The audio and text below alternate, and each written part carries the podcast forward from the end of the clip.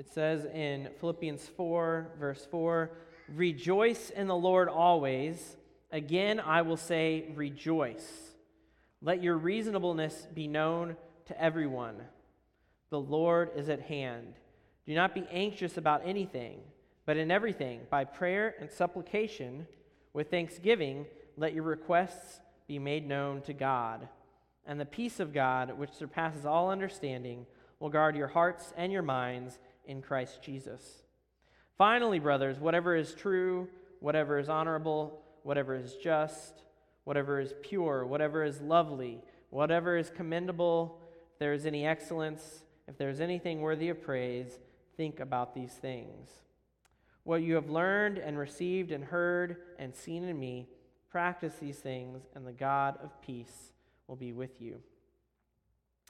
There's a lot of good stuff here, quite a few commands, but our focus for today will be on verse 4 the command to rejoice in the Lord always. So, that word rejoice, we're going to look at that for a little bit um, in Philippians. The, the Greek word there is phidoro. I, I don't know if I'm saying that right. That's as, best as I could get after listening to the pronunciation. But it means to be cheerful or to rejoice exceedingly or joyfully. So when Paul says uh, rejoice, that's what he means. He says, rejoice in the Lord when?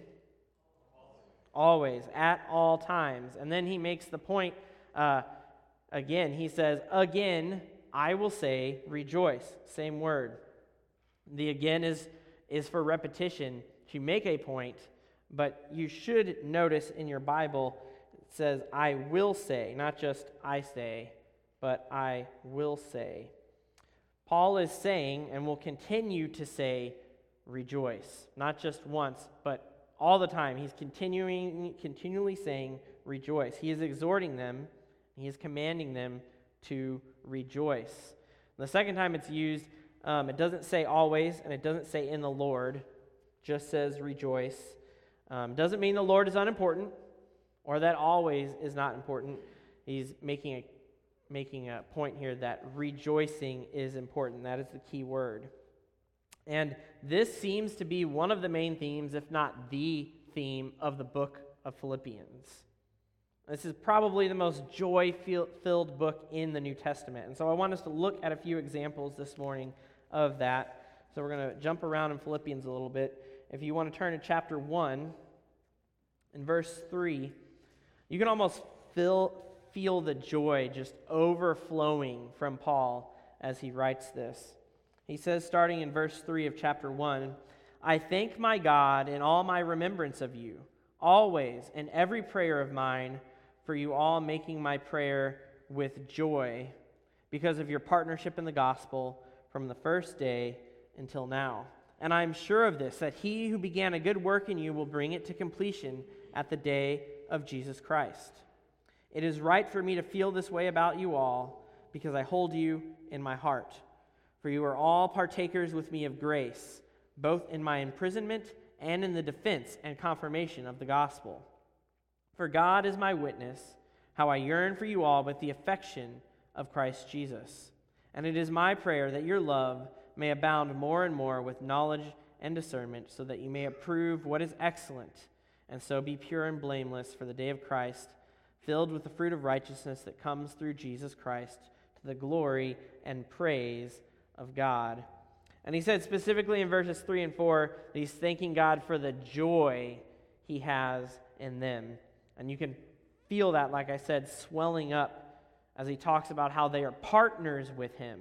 He says, It's right for me to feel this way about you. Paul is full of joy as he writes to them. In verse 18, we see Paul uh, saying that he is rejoicing that Christ is proclaimed. He is rejoicing in that. Um, it's the same Greek word uh, that we saw in chapter 4. He then again says he will rejoice uh, with them, the same word, uh, in the same verse. Yes, I will rejoice, in verse 18. And uh, he talks about his hope.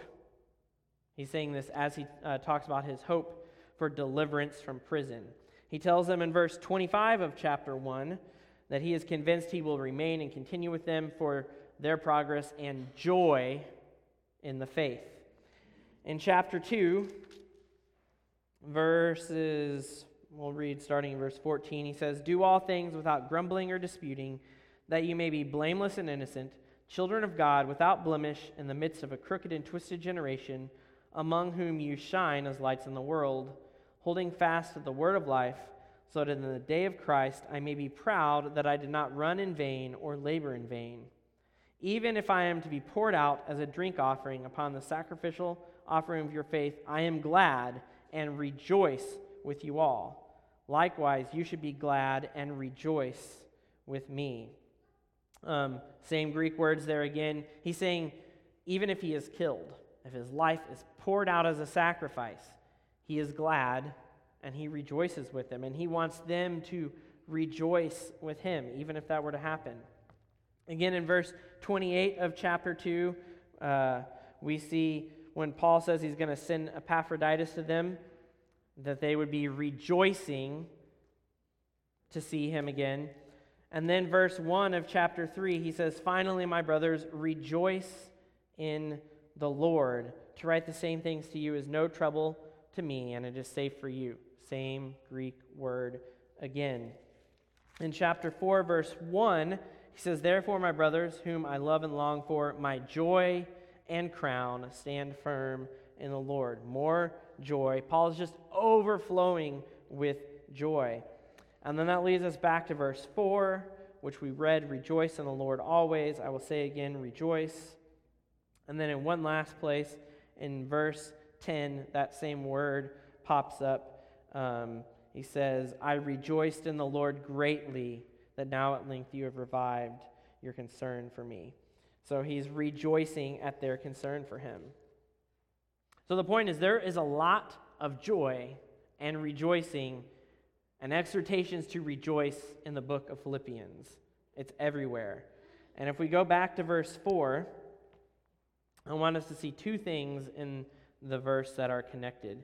Um, we are told to rejoice in the Lord always.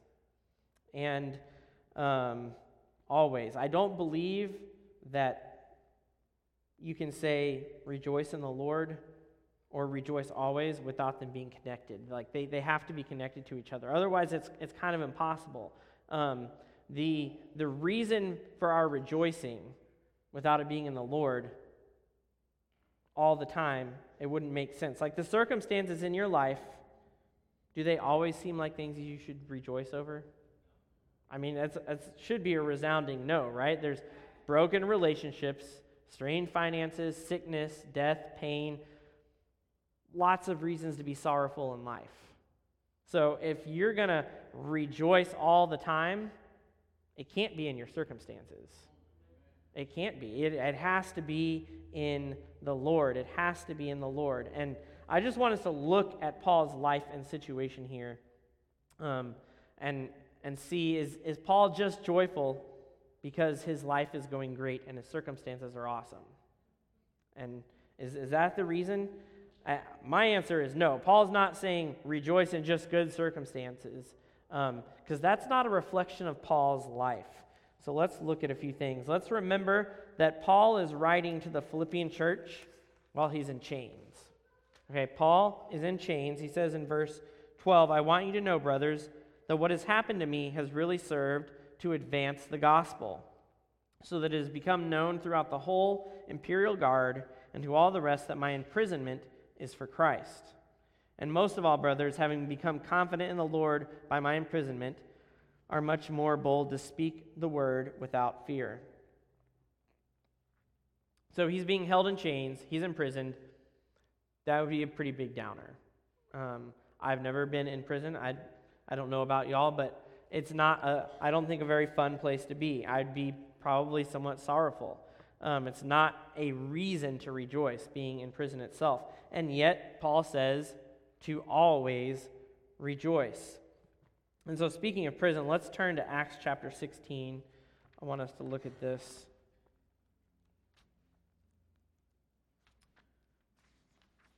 In Acts chapter 16, verse 16. We'll start. It says, and this is Paul and Silas here. As we were going to the place of prayer, we were met by a slave girl who had a spirit of divination and brought her owners much gain by fortune telling.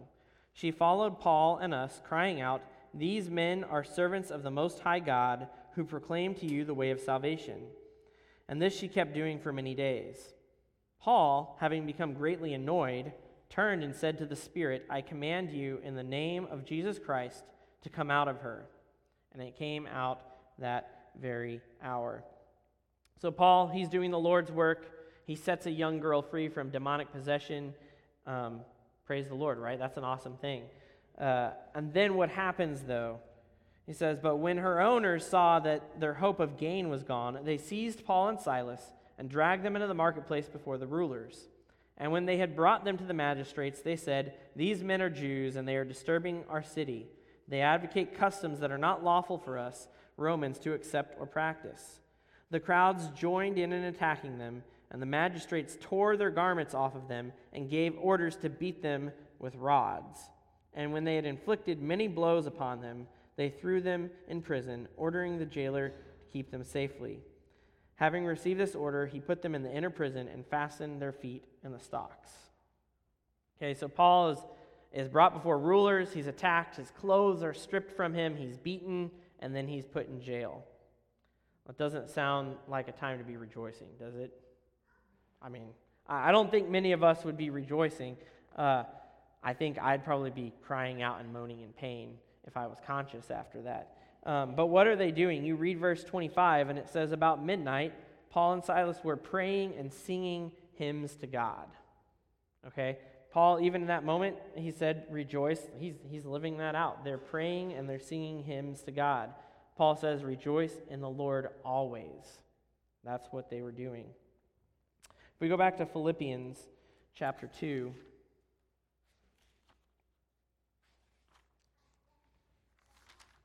verse 27. Um, this is about Epaphroditus again. It says, Indeed, he was ill, near to death, but God had mercy on him, and not only on him, but also on me, lest I should have sorrow upon sorrow. And as I was reading this earlier this week, um, Paul says that God had mercy not just on Epaphroditus, but on himself, sparing him that sorrow upon sorrow, right? This implies that Paul was sorrowful, right? It's not like Paul was always just happy. He was sorrowful about Epaphroditus' sickness, and the Lord spared him from having sorrow upon sorrow, but he was sorrowful, and yet he says, always rejoice in the Lord. And he's writing this letter full of joy. And in chapter 2, he said his life might be poured out like a drink offering. Okay, Paul thought he was probably near death uh, which is a sorrowful thing, and yet, again, he's rejoicing. You can be sorrowful at what you see and experience, and yet still rejoice in the Lord. Those two things can go hand in hand. And in Philippians chapter 4, um, right before Paul says, Rejoice in the Lord always, he says, I entreat Euodia and uh, can't pronounce her name, Syntyche, to agree in the Lord. And yes, I ask you also, true companion, help these women who have labored side by side with me in the gospel together with Clement and with the rest of my fellow workers whose names are in the book of life. So Paul's not like, everything's going perfectly at the Philippian church, so rejoice. Like right before he says to rejoice, he's addressing strife within the church. Okay, that's what was going on. There was, there was fighting going on within the church, there was strife. And right after he addresses that, he exhorts them to rejoice. Rejoicing is not just for whenever everything is going the way you want or the way you think that it should. We are to rejoice always. And so you might be sitting here today thinking to yourself, yeah, but things in my life are actually really bad. Uh, you don't know what it's like. You don't know what I have suffered. You don't know what I'm going through right now. So, if that's you, I, I just want us to look at a few more passages here. Um, first, 2 Corinthians chapter 11, if you would turn there.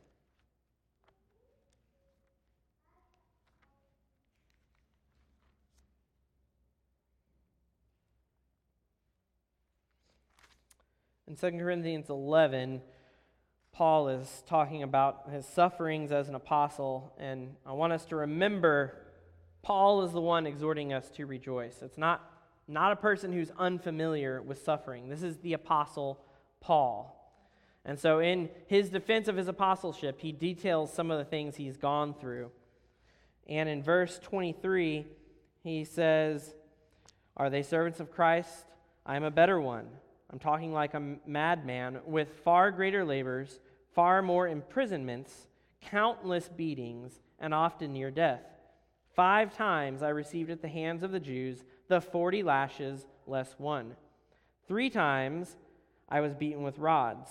Once I was stoned. Three times I was shipwrecked. A night and a day I was adrift at sea, on frequent journeys, in danger from rivers, danger from robbers danger from my own people, danger from Gentiles, danger in the city, danger in the wilderness, danger at sea, danger from false brothers, in toil and hardship through many a sleepless night, in hunger and thirst, often without food, in cold and exposure. And apart from the other things, there is a daily pressure on me of my anxiety for all the churches. Who is weak, and I am not weak? Who is made to fall, and I am not indignant? And so Paul had it rough. Okay, the guy who's saying, rejoice always in the Lord, he had it rough. A little bit further, you see that he also had a thorn in the flesh that was given to him. And yet he was full of joy. Full of joy.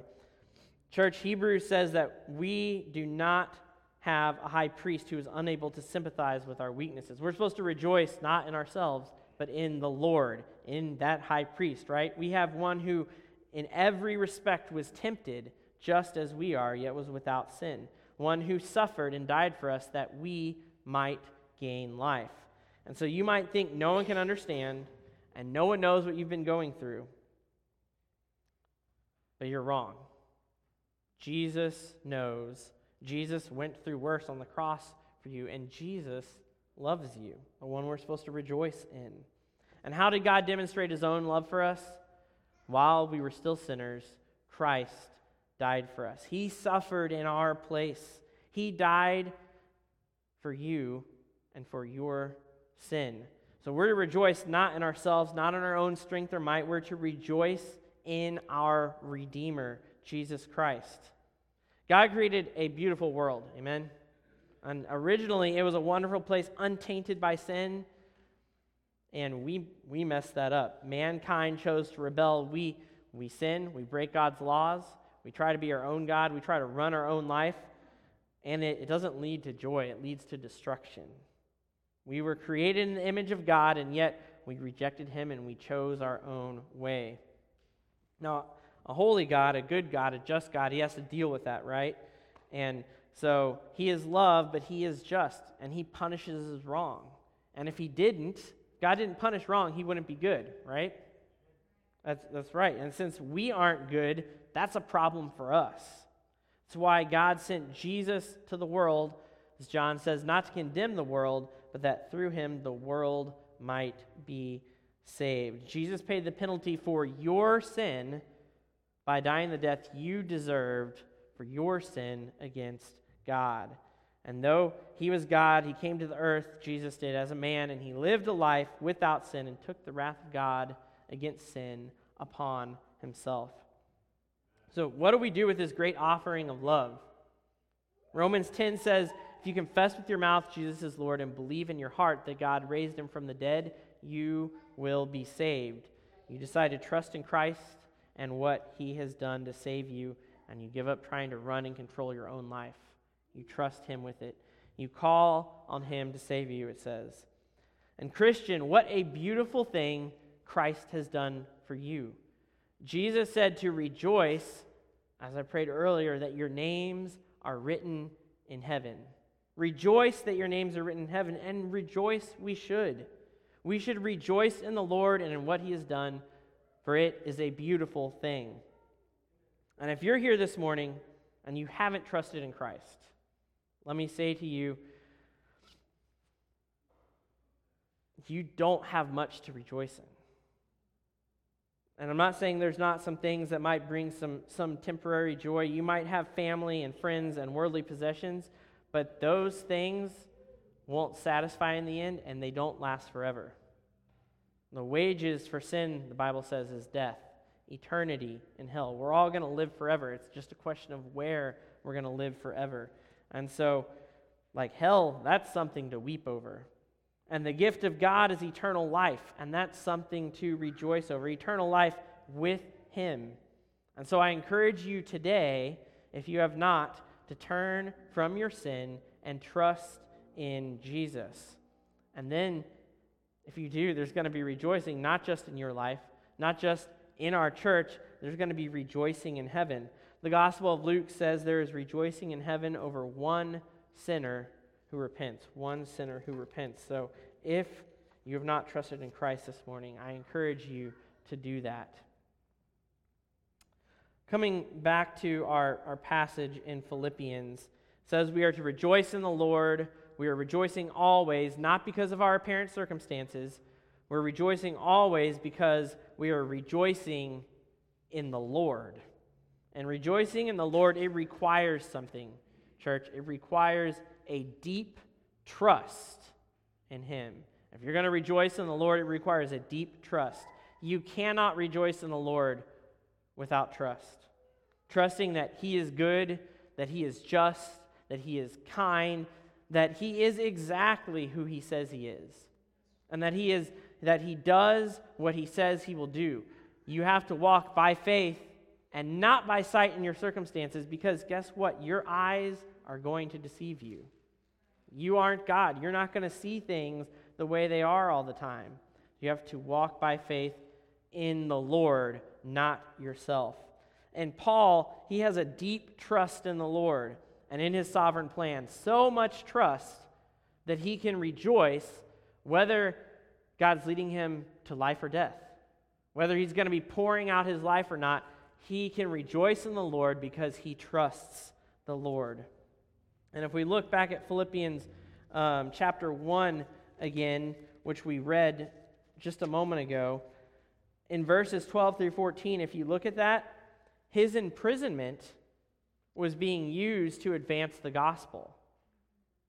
It was being used to advance the gospel. Paul's, Paul's mission, his, his life's purpose was to glorify God and enjoy Him and, and to go and share the gospel, right? He was supposed to take the gospel and he saw that his imprisonment was being used to advance the gospel, suffering leading to rejoicing in the Lord he trusted him. Paul trusted that the Lord was using his suffering for good, and not just for the good of others, but even for himself.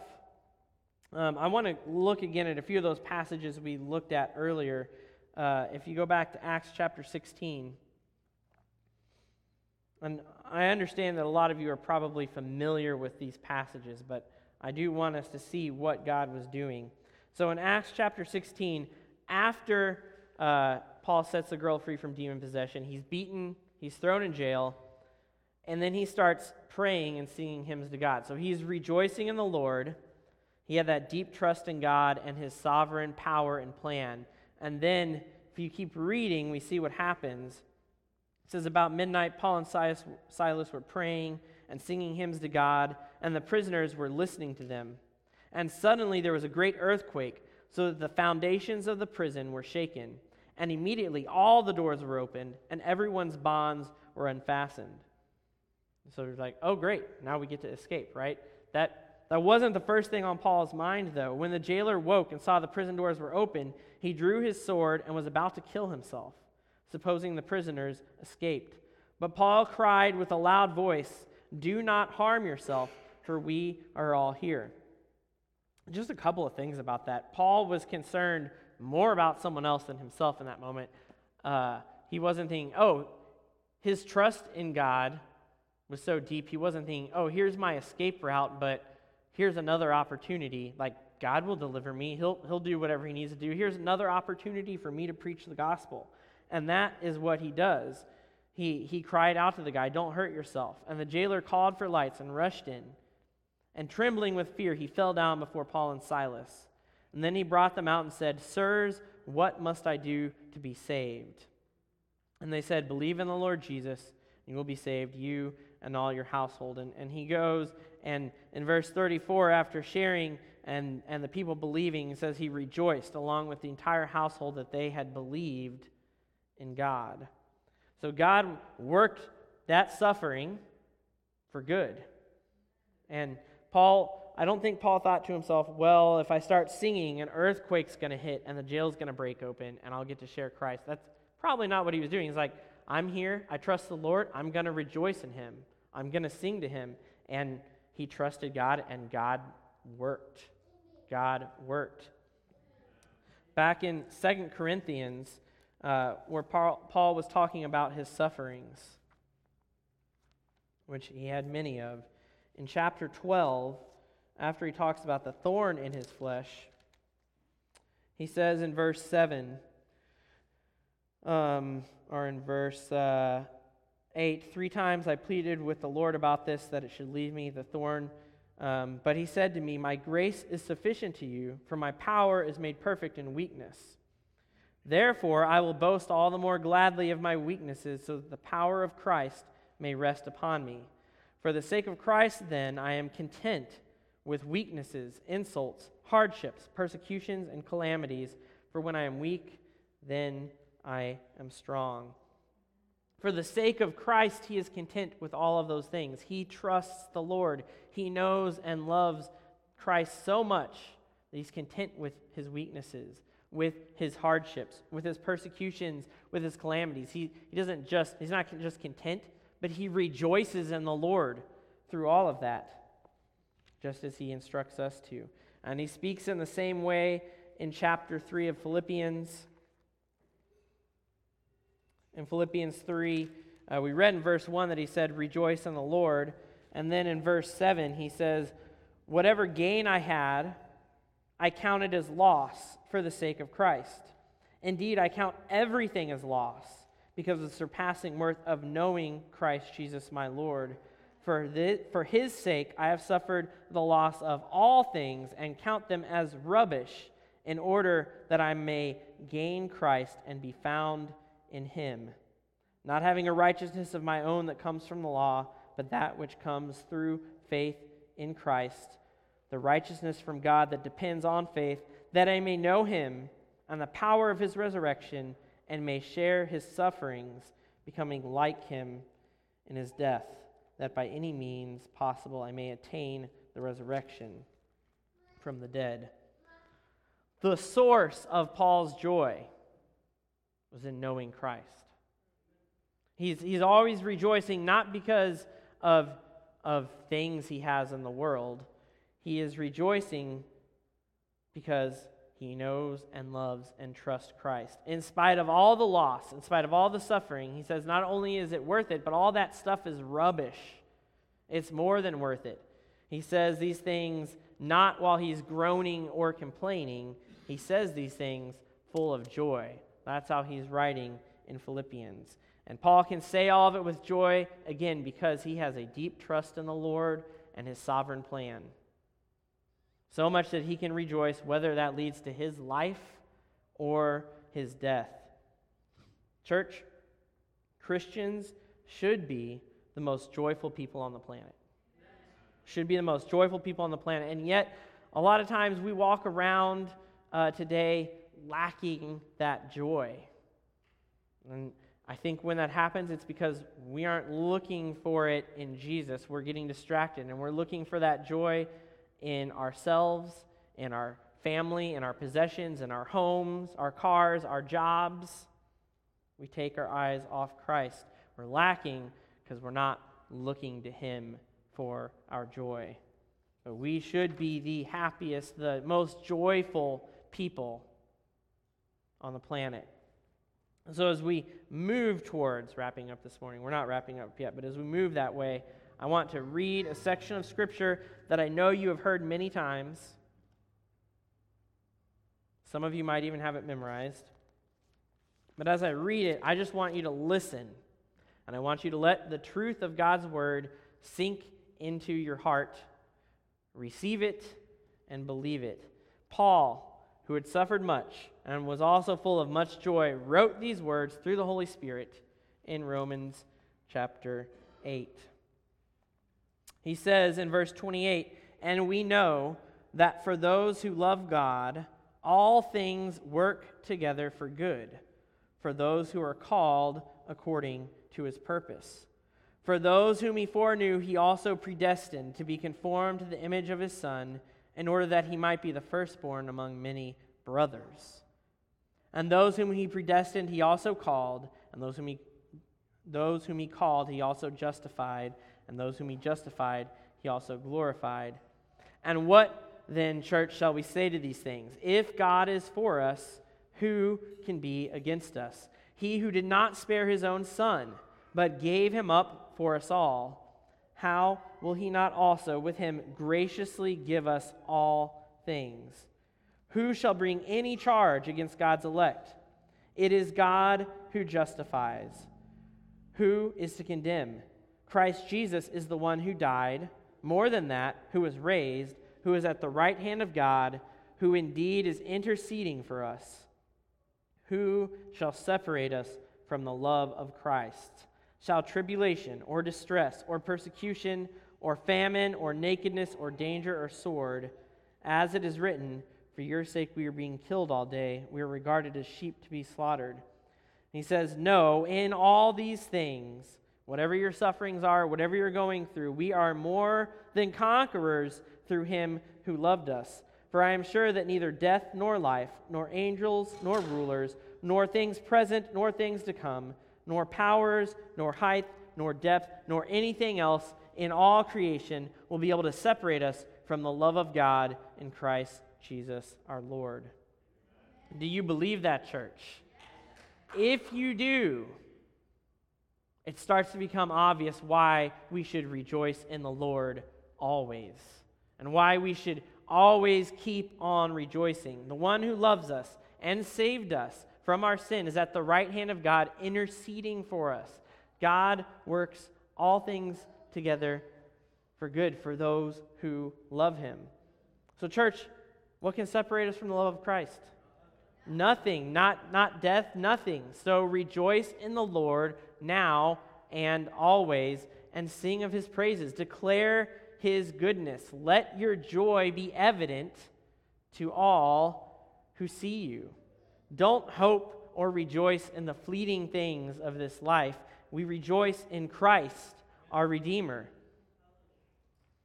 As, as we move towards wrapping up, I think a lot of you, most of you in here would say, okay, Justice, I don't disagree with anything you've said. But how do I practically move to rejoicing in the Lord? Maybe you're overwhelmed, maybe you're suffering, maybe you are depressed right now. There's a lot going on in your life and you just you can't seem to summon any joy. You can't seem to rejoice. And you're not alone. There, there are many going through things, but praise the Lord. I think Paul gives us a few practical applications and things for us to do right here in this text. Um, there's much more as we look at these remaining verses than we have time to go into, so we're just going to we're going to briefly talk about them. First, he says, Let your reasonableness, we're back in Philippians 4, verses 5 through 9 now. Um, he says, Let your reasonableness or your gentleness be known to everyone, or you could even translate it patience. In all your situations and circumstances, he's saying, Seek to be gentle, reasonable, patient, so that others would see that in you. That's a way you can rejoice in the Lord. But he reminds us that the Lord is at hand, he says. The Lord is near. He is not far from you. God is not far off. He will never leave you, He will never forsake you. Whatever is going on, He is there with you. And I think we forget that. We think we're alone, but you're not. Jesus is there with you. And He says, therefore, do not be anxious. I think one of the biggest reasons that we have a hard time rejoicing is because we are anxious. We're worried about stuff. Um, and Paul says, don't be worried. Don't fret over what is going on. Do not worry about tomorrow. God is going to clothe you, He's going to take care of you. So, what are we supposed to do instead of worrying, instead of being anxious? He says we are supposed to make our requests known to God by prayer and by supplication. So we're letting God know what we want, we're letting Him know what we need. And we're supposed to do this with thanksgiving, church. We pray to the Lord for the things we want and we need, but we do it with an attitude of thanksgiving. We do it rejoicing. And there's something, again, that is key to this, and that is trust. Okay? Trust. If we pray to God and we don't trust Him, if we don't believe we're His children, if we pray to God and we believe that He doesn't care, if we pray to God and we believe that He's not going to listen to us, if we pray to God and believe that He can't help, we have no reason to pray with thanksgiving, right? We pray with thanksgiving because we trust Him, because we believe Him, because we believe He will hear us, because we believe that we are His children, right? Like our situation is we have a God who is our Father. We have, as, as David shared last week, not just a Savior and a King in Christ Jesus, but a brother who intercedes for us. We have a God who loves us, who listens to us, who is all powerful and can help us. So we pray rejoicing and we pray with thanksgiving because of who we're praying to. And when we do that, verse 7 says, The peace of God, which surpasses all understanding, will guard your hearts and your minds in Christ Jesus. So, church, those things that happen, the things that come up that make it hard for you to rejoice, submit those things to God. Bring them to Him in prayer. Ask Him to help you trust Him. Ask Him to help you believe what we just read in Romans chapter 8. Thank Him for His many blessings. Thank Him that He has saved you, that he takes care of you. Uh, thank Him that when you are weak, you're actually strong. Thank Him that one day sin is going to be defeated for good, and there's not going to be any more crying or pain. Thank Him. Rejoice in the Lord. And then verse 8, it says, Finally, brothers, whatever is true, whatever is honorable, whatever is just, whatever is pure, whatever is lovely, whatever is commendable if there's any excellence, if there's anything worthy of praise, think about these things. Church, those good things, Paul says we should think about them, okay? Where do those good things come from? They, they come from God. Pure and lovely things, they come from God. They are good gifts from our Heavenly Father. Every good and perfect gift is from above, James says, from God. To rejoice in the Lord also means to rejoice in the good gifts that he gives. Our rejoicing is, is not primarily about those things. It is our ultimate and true joy is God himself. It is Jesus Christ, our Redeemer. But we can't just separate out everything that he does and everything that he gives us. He's a good God who gives good gifts. That's what he does. And salvation is one of those good gifts. And Jesus instructed his, his disciples, as we said, to rejoice that their names were written in heaven. And so when I think about the gifts that God has given, when your spouse gives you a good gift, you rejoice in that gift, don't you? I mean, you rejoice primarily like, wow, my wife loves me, and, and I love her, and I'm rejoicing in her, but I don't just throw the gift aside. I also rejoice she's gotten me some awesome gifts before. I'm like, I love her, and wow, this is an awesome thing that she gave me. Um, so I'm rejoicing in her. I'm rejoicing in the gift um, that she would love me so much and be so kind as to give it to me. Um, but I receive that gift with joy. And, church, God has given all of you good gifts in this life. Some of those are what we think of as spiritual, like the many spiritual blessings we have in Christ. But God, in His goodness and in His love and His mercy and His grace, has given us many physical gifts as well, and we should receive them with joy and thanksgiving and rejoice in his kindness. But we tend to focus on the hard things, the negative things, the things that make us anxious. So Paul's saying, think on these things, okay? Submit those things that make us anxious to God, giving thanks to him and trusting in him that he's going to work all those things for the good of those who love him but also think on the good that he has done. And I encourage you, try it, church. Try it. Try thinking over all of the good things God has done in your life, the good gifts, and that your awesome God has given you.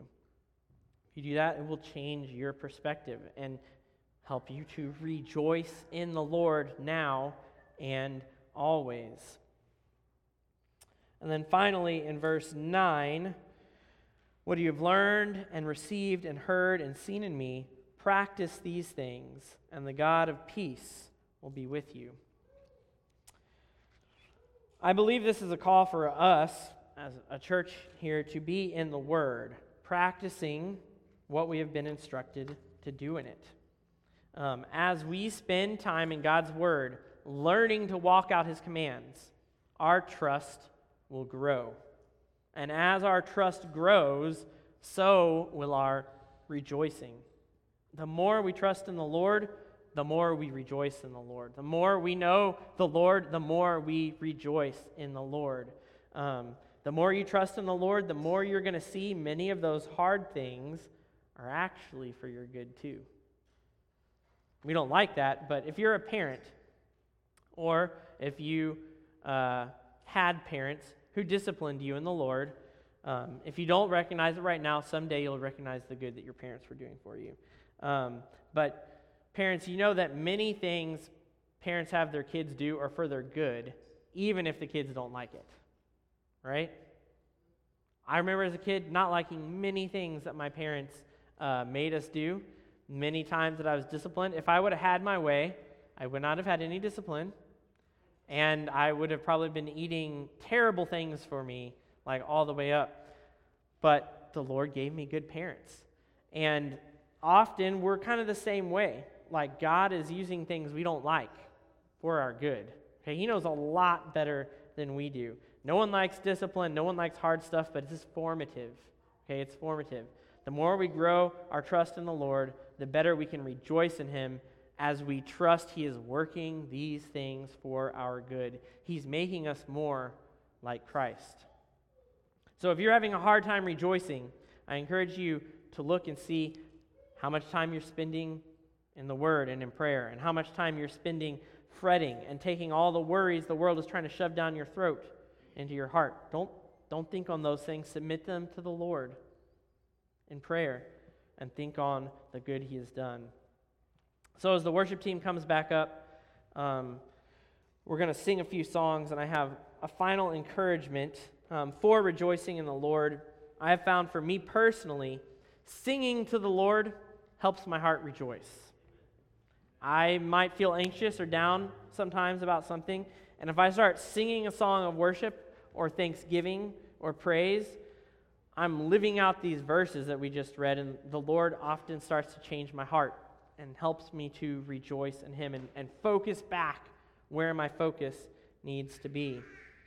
Music and song are one of the beautiful gifts God has given to us, and they serve a lot of purposes.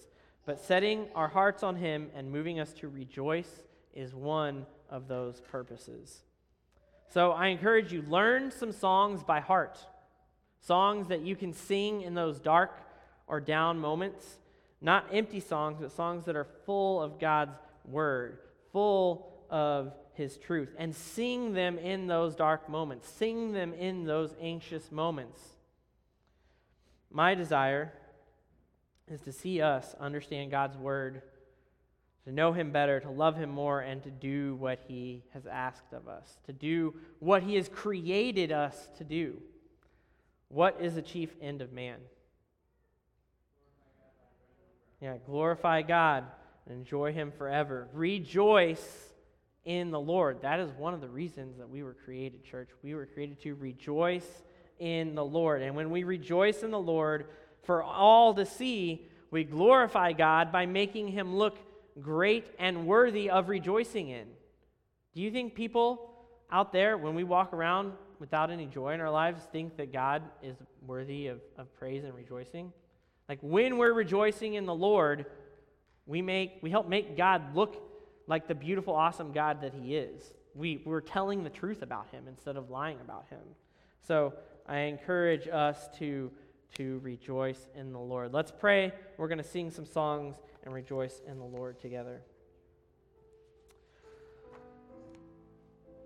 God, um, we can't rejoice on the Lord without your help. We, we fall short and we fix our eyes on other things. And so we pray this morning that you'd help us to fix our eyes on you, not on ourselves, not on um, our own strength, on our own uh, abilities.